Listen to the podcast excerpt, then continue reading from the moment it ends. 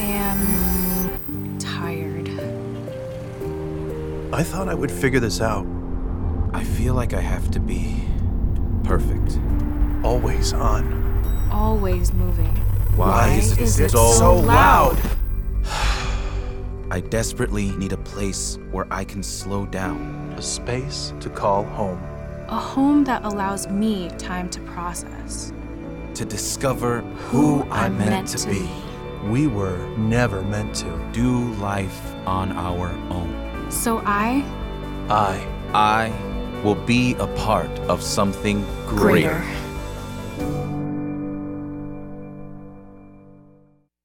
Good morning, everyone. Uh, for those who don't know me, my name is John Perrine. I'm the pastor here at Community Lincoln Park. It is great uh, to be with you. It was really fun to have Derek talk about his experiences. Derek, thank you. Uh, Chase as well. Uh, we'd love to connect with you. We'd love for you to jump into this community, to make this community your own. And uh, joining a team is just such a wonderful, easy way to do it. Most of the people who have gotten really invested here at this church have done so through a team. So uh, excited to talk to you afterwards. But that said, let's continue in our series on U Plus. We're talking about the Sermon on the Mount. If you want to open up a Bible, if you've got it, to Matthew 5, we're going to have the verses up on the screen as well. Um, the Sermon on the Mount is it's a very it's a very intense passage of scripture. I think it's pretty familiar. You've probably heard a lot of these verses before, uh, but Jesus doesn't really pull his punches. And so this morning, I want to talk to you about a very fun, light-hearted topic, and that is hypocrisy. Isn't that kind of fun? Uh, so glad you're here to talk with me about hypocrisy. If we lean into hypocrisy, I'm sure you probably have had experiences of someone who you have known, someone you maybe looked up to or trusted, who didn't end up delivering on the way that they presented themselves in the world. Uh, one of my first experiences of this taking place in the church specifically was when I was 16. Uh, I went on a missions trip. This was a thing that I did with my summers. Anyone else here do the missions trip thing in the summers? Uh, and the organization that I was serving with had its CEO uh, step in to lead our team. And for the whole summer, he was an incredibly kind guy. Uh, he invested in all these different students. He was connected to us. He, he you know, invested in me, taught the Bible to our team. He was great. I looked up to him much like I looked up to any figure, mentor, leader in the church in my life. And unfortunately, that summer, I was shocked after the trip was over to come home and discover that he had been let go from the company because he had been embezzling funds, uh, something like $100,000 uh, that he had been taking, which to be fair, I did not know a missions organization had $100,000 to embezzle, uh, but it understandably at 16 was shocking to me to realize that somebody who I had known, somebody who I had trusted, somebody who, who seemed great, who, in the eyes of both the world and even personally through my interactions with him, seemed immensely trustworthy and yet uh, turned out to be living a different private life than what I could see through his external behaviors. Uh, the term hypocrisy actually is a fascinating English term. Uh, hypocrisy in English is derived from the Greek.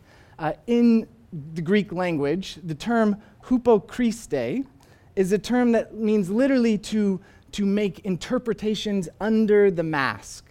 Under the mask in Greek theater, if any of you got into Greek tragedies, uh, Greek theaters all the way back in the day, uh, actors would play different characters. There were not many professional actors in Greek culture. So one actor would get up and would switch masks in order to step into different characters. And as they would put a different mask on, they would make interpretations, judgments under the mask to present the feelings, the emotion. They would change their tone of voice. Uh, this was their method. You'd put on the mask, and under the mask, you would present the character you were trying to convey to the crowds. I actually think this is a wonderful insight into what's taking place in hypocrisy. In hypocrisy, we find ourselves living under a mask, a mask that we have put on, that we are trying, doing our best to present the right feelings, the right motives, the right judgments of what the mask is requiring of us. And yet, fundamentally, at the end of the day, in Greek theatrical culture, everyone knew the actor themselves was different than the mask that they were wearing. this is going to connect to what Jesus is diving into with the Sermon on the Mount. If you remember uh, last week, if you happen to be here, we talked about this very loaded verse that Jesus says, Unless your righteousness surpasses that of the Pharisees, you cannot enter the kingdom of heaven. Which is quite heavy, uh, to be honest. We're going to keep exploring what Jesus was talking about when he said this. But if you recall from last week, the Pharisees were this group of teachers who were really serious about the Jewish law. So, in the Jewish law, if you go back to the Old Testament, if any of you want to count, there are 613 commandments that God gives. The Pharisees believed that if they could simply keep all 613 commandments of God perfectly, then God would return. God would come. God would free Israel from the oppression of the Roman Empire. And so Jesus steps in to this very active debate that was taking place between interpreters of the law, much like people interpret the law today, much like there is contests and supreme courts that have to make decisions on how the law is to be interpreted. The Pharisees of Jesus' day would all debate each other on what the right way to keep all 613 laws would be, with the assumption that if you could keep them all in a perfect order, then righteousness would be accomplished. Well, Jesus is going to complicate the matter with his teaching that he continues in Matthew 5 and interestingly, Jesus is going to step right into the debate. He's going to lean very close into the Pharisees who are debating very specific laws in the Old Testament. And as we're about to discover, Jesus is going to offer his own interpretation in contrast to what it was the Pharisees were saying was required in order for righteousness to be achieved. So uh, there's actually six examples Jesus is going to walk through. I'm only going to tackle three of them today. You can feel free to dive into Matthew 5 and look at the other three sometime this week. But let's talk about this first interpretation Jesus is going to offer. This is Matthew 5 21 to 22. Jesus says this You have heard it was said to the people long ago, You shall not murder, and anyone who murders will be subject to judgment. But I tell you that anyone who is angry with a brother or sister will be subject to judgment. Okay, you are sitting in the crowd at the Sermon on the Mount, and you're aware there are these debates taking place between the Pharisees. You hear, your ears maybe perk up as you realize, oh, Jesus is about to tackle one of the commandments of the law. In fact, Jesus is going to catch our attention by saying, You have heard it said to the people long ago. I'm about to talk about the law that was given to Israel. And very clearly, in the Ten Commandments, uh, there is a very clear and simple law you shall not murder, right? We still follow that one to this day. Uh, at least we do our best. And uh, it's pretty straightforward, pretty clear. You would think this would not be one that was too complicated for the Pharisees to wrestle through. Like, hey, don't murder, and you can check this one off your list, right? But in this law, Jesus says, I say to you that if anyone is even angry, they are going to be subject to judgment. Now, Jesus, in referencing judgment and connecting it to the first half of this verse, is saying the same judgment that is warranted for murdering someone, which in the Israelite law was likely execution. That normally, uh, depending on what the circumstance of murder was, murder was, uh, your life would be taken if you murdered somebody. Jesus is saying that same judgment will be required of you if you are angry wow. Um, the people sitting in the audience of Jesus' teaching would have been scratching their heads uncomfortably at this moment, much as hopefully you are scratching your head uncomfortably at this moment. Jesus doesn't back off this, though. If you continue in this verse, I'm not going to have this one up on the screen, the second half of verse 22. Jesus doubles down by saying, Again, anyone who says to a brother or sister, Raca, which means you fool, is answerable to the court, and anyone who says, You fool, will be in danger of the fire of hell. This is so extreme that it just warrants us pausing and asking, what is Jesus getting at here? Like, what is going on in this teaching that Jesus is offering? How could Jesus say that simply to insult or be angry at someone requires this eternal judgment? Well, I think there's a couple things to observe in this rather loaded verse. Uh, the first is that Jesus moves underneath an external behavior into the inner disposition of the character doing the behavior, right? So if you go to murder somebody, it is likely because, for some reason, justified or not, you are deeply angry at that person. And so Jesus has actually taken the law, which so often in his day, the religious leaders especially, were focused on keeping the, the appearances of, the external behaviors around. And Jesus is going to move all of the weight into the internal character of the person doing the behavior itself. Now, there's a consistent pattern we're going to see in these next two examples that is really complicated to hold. So I invite you to, to try to hold this sort of tangled thing with me. And the tangledness of what Jesus says in these examples is such that Jesus is so extreme in what he's asking of his followers that it is almost laughably impossible to keep what Jesus is going to require of us. Like, uh, let me ask you this How many of you in the last week have managed to avoid anger? I don't need you to raise your hands. Just think about it. Oh, okay, good. There's a couple confident, uh, non angry people in the back. I love it. On the sound team, no less. That's a very difficult job to be not angry at.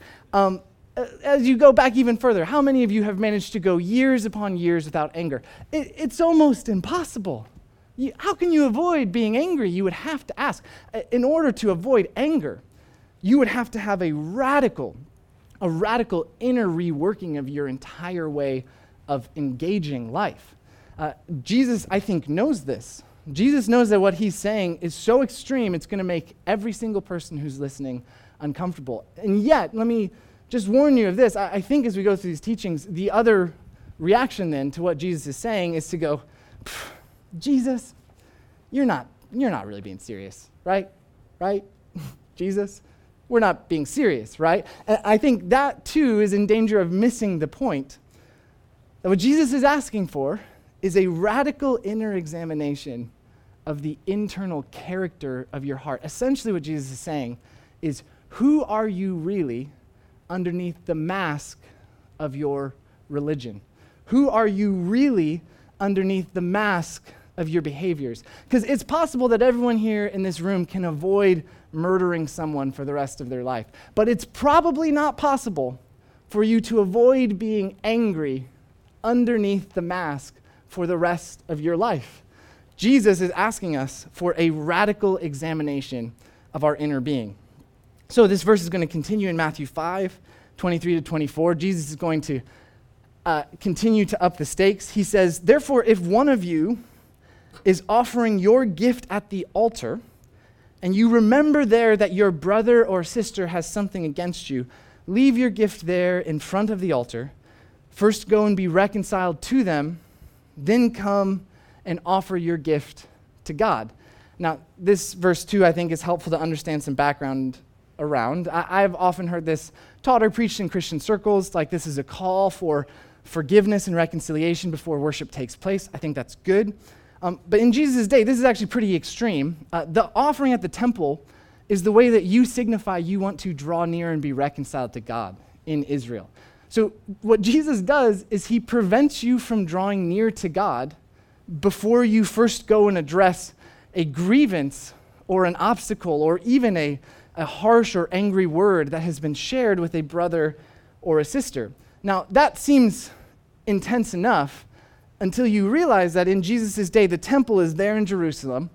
Most pilgrims, even if you lived in Jerusalem, would have to work to get to the temple, but most pilgrims come from hundreds of miles away, in which they've walked for several days in order to be able to come and present this offering at the temple. And so, yet again, we find Jesus saying something extreme. Hey, you're standing there at the temple with your offering, you're getting ready to draw near to God, and instead of just completing the task of worship, it's actually so important you address your internal character that you put this offering down, you travel home hundreds of miles, days upon end, to go and reconcile with this person so that you then can travel all the way back to return and pick up this offering that you are giving to God.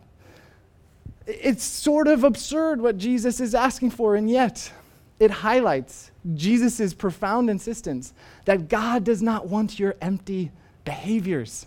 God is actually far more interested in the internal disposition of your heart. Jesus is going to keep going. This is the next, next example in Matthew 5, verse 33. He says, Again, you've heard that it was said, Do not break your oath, but fulfill to the Lord the vows you have made. Again, this is coming from the book of Exodus and Deuteronomy. Uh, in Jesus' day, interestingly, uh, if you were going to make a business transaction, uh, if you were going to exchange any sort of goods, if you were even making a, an agreement or a pact around some sort of trade deal that you were doing with your agriculture, then it was commonplace across the whole Roman world that you would make an oath. And typically, the only way to signify the seriousness of the contract you were about to enter into is to make an oath that says, if I break this, then I call upon my God. And if you worshiped the Roman God, you'd name one that was most important to you. I call upon my God to strike me down if I break this deal. Now, in Jesus' day in Roman culture, the gods were serious enough that you didn't really want to mess around with them. like, you didn't want to break a deal if you invoked the name of your God. But for Jewish people specifically, this was a little more problematic because, one, they weren't really supposed to say the name of their God, Yahweh, lightly, because if they did, they'd be taking their Lord's name in vain. And if they made an oath to Yahweh, and then for whatever reason they broke it, and some commentators point out here that breaking oaths did happen, much as breaking oaths today do happen, sometimes for uh, circumstances outside of your control. You promise to trade a certain amount of uh, cattle in order to get whatever good you're receiving in return, and your cattle are stricken down by a plague you could not expect. Now you have made an oath before Yahweh your God that you will fulfill the duty of whatever you've committed, and you are in trouble. Uh, if that is your situation, Jesus is going to up the ante. This is what he says in Matthew 5 34 to 35 and verse 37. I tell you, do not swear an oath at all, either by heaven, for it is God's throne, or by the earth, for it is his footstool, or by Jerusalem, for it is the city of the great king. All you need to say is simply yes or no. Anything beyond this comes from the evil one. Now, on the one hand, this actually does sound great. Jesus is saying, hey, stop putting yourself in this dangerous spot of trouble because you've made an oath to Yahweh that you cannot fulfill. Stop. Stop just making these oaths. Stop speaking so uh, aggressively and controllingly. Stop pointing to God to have God fulfill whatever your business transactions are here on earth.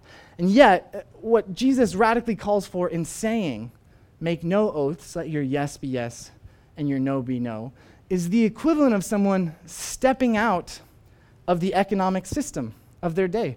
Uh, because let me ask you a question. If Jesus were to come here today and to say, uh, listen, anyone who signs their name to a contract is making a commitment, a covenant before God that they cannot keep. Therefore, my followers will never sign their name to anything their yes can simply be their yes, and their no can be their no. Uh, you and I would probably go, wow, yeah, man, okay, I like that. That's good. I, I really, I want to be that kind of person. Yes means yes, no means no. And then you would go to the bank and you would go to open up a mortgage on a house or you'd go to get a loan on a car and you'd say to them, hey, listen, um, it's cool.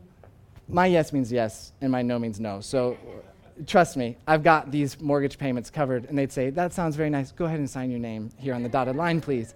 Uh, Jesus is calling for something so radical that it wouldn't functionally work in the ancient world that Jesus was in. And yet, let me draw your attention to where the heart of this, this sort of tangled mess is. The heart of this is that Jesus is saying, Olds inherently are trying to present an appearance of control in a world that is inherently uncontrollable. You cannot guarantee with an oath the commitment you are trying to make in whatever the transaction is. And so, live instead as a person, as a truly genuine person that is able to stand with integrity in their language, that the words they say are so sincere, are so secure, that when you show up in a room, your yes means yes and your no means no because there is no mask on as you stand before whoever you are talking to. Again, the temptation is to dismiss the radicalness of what Jesus is saying, but I have to ask is, there not something here, particularly for those of us who find our words are the easiest tool we have to manipulate, to coerce, to woo, to attract? Imagine instead that we could be the kind of person, even with our language, that stands with no mask on. Here's one last example. This is Matthew 5 38 to 42. Jesus says, You've heard the law that says the punishment much, must match the injury an eye for an eye, a tooth for a tooth. But I say to you, do not resist an evil person.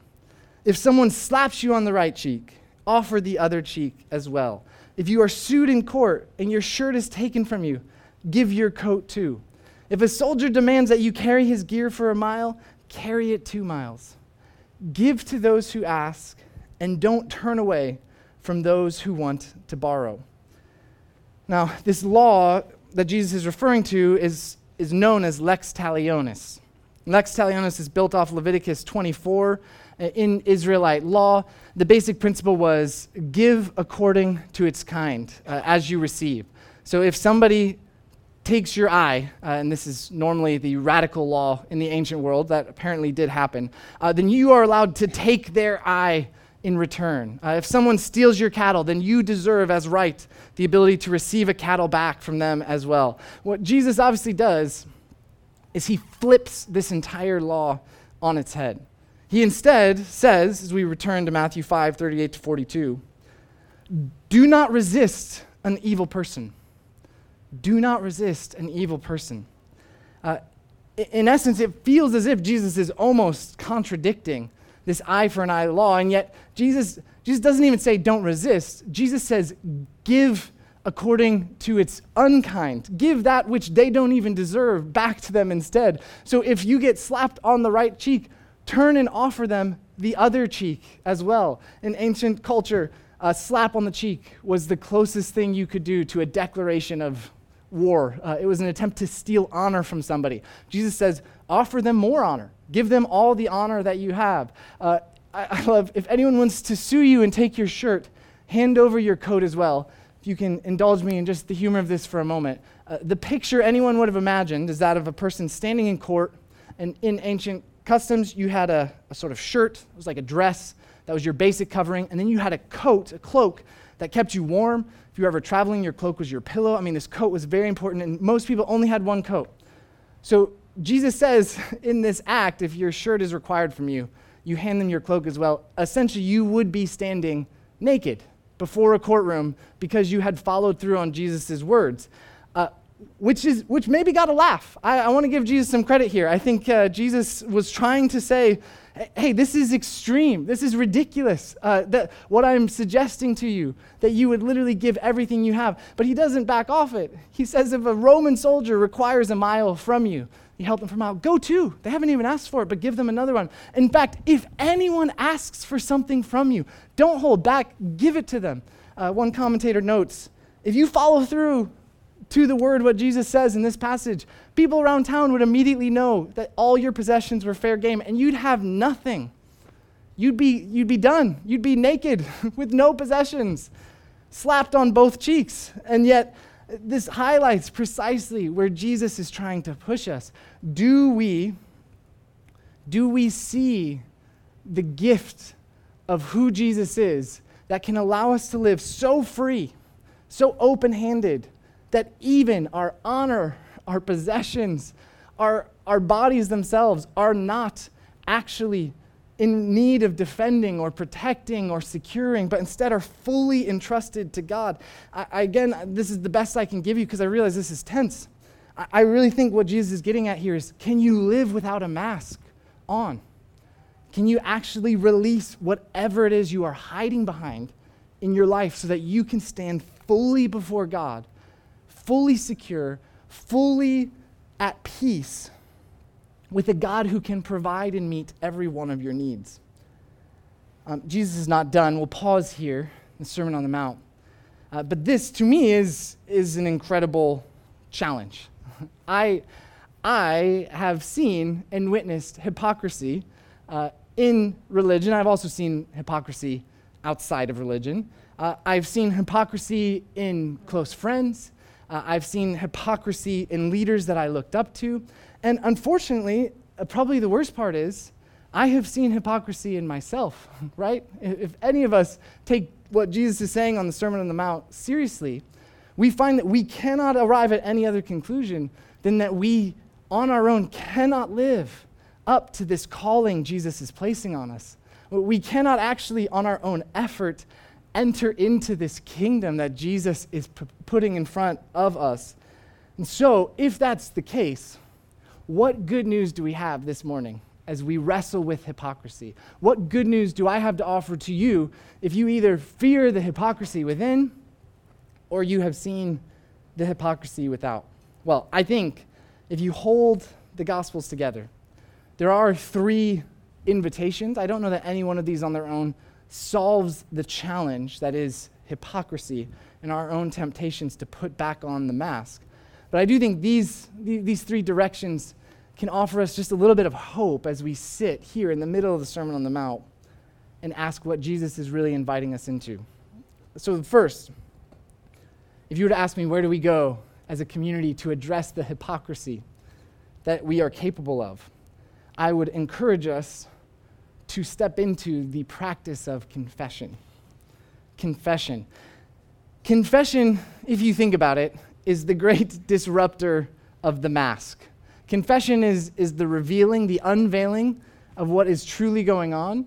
Uh, confession allows you to look within and ponder uh, where perhaps in these words Jesus has just shared, you yourself feel the grind of struggle, uh, that sense of, oh no, I hope he's not asking that of me. And yet, confession is also the only way to freedom and release when it comes to the kingdom that Jesus is inviting us into. Uh, one of my favorite stories Jesus tells is that of the Pharisee and the tax collector. So, this is helpful with all that's been going on in the Sermon on the Mount. Uh, Jesus is going to get to this later in the Gospel of Luke. He says this To some who were confident of their own righteousness and looked down on everyone else, Jesus told this parable. Two men went up to the temple to pray, one a Pharisee the other a tax collector. The Pharisee stood by himself and prayed, God, I thank you that I am not like the other people, robbers, evildoers, adulterers, or even like that tax collector. I fast twice a week, I give a tenth of all I get. But the tax collector stood at a distance. He would not even look up to heaven, but beat his breast and said, God, have mercy on me, a sinner. Jesus says, I tell you that this man, rather than the other, went home justified before God. For all those who exalt themselves will be humbled, and those who humble themselves will be exalted. I think this invitation is, is the only relief we find in the Sermon on the Mount to say, at any place we have failed to live up to Jesus' call to us in a righteousness that surpasses the Pharisees, our only hope is to confess, to call out to God, God, have mercy on me, a sinner. Yet I don't want to just leave you with confession because even confession can be twisted as a mask of sorts. A confession can become yet another practice that you are attempting to use to manipulate God or others. And so I think the next invitation, as you confess, is to move into the path of imitation. Uh, specifically, the inward outward transformation of one walking closely with Jesus. Um, I stumbled across this last week in preparing for this message a psychological term called the chameleon effect. Have you ever heard of the chameleon effect?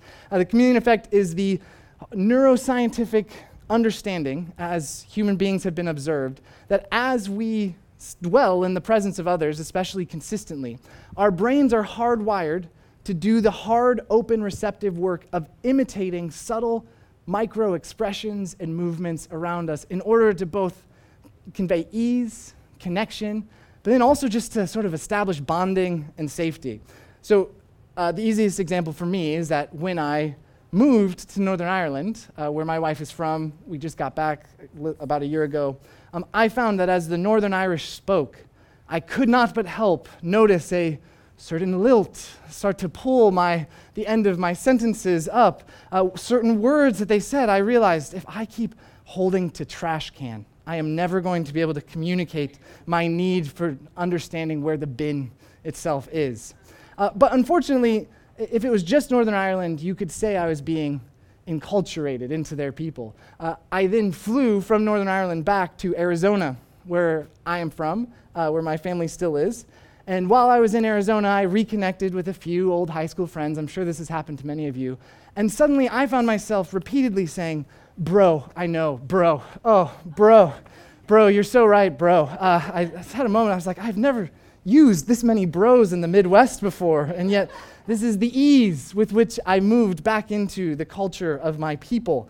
Um, if that's true, the profound transformative insight is that who we spend time with are those that begin to shape who we actually are, even under a mask. And so, what the Christian faith has always invited you into is to imitate Jesus himself. The task of discipleship is not to simply walk on your own and trust that you can figure this all out. It's not even, dare I say, to follow really good communicators, really good podcasters, really good teachers, really hip megachurch leaders, but instead, the invitation of Christianity is to imitate Jesus.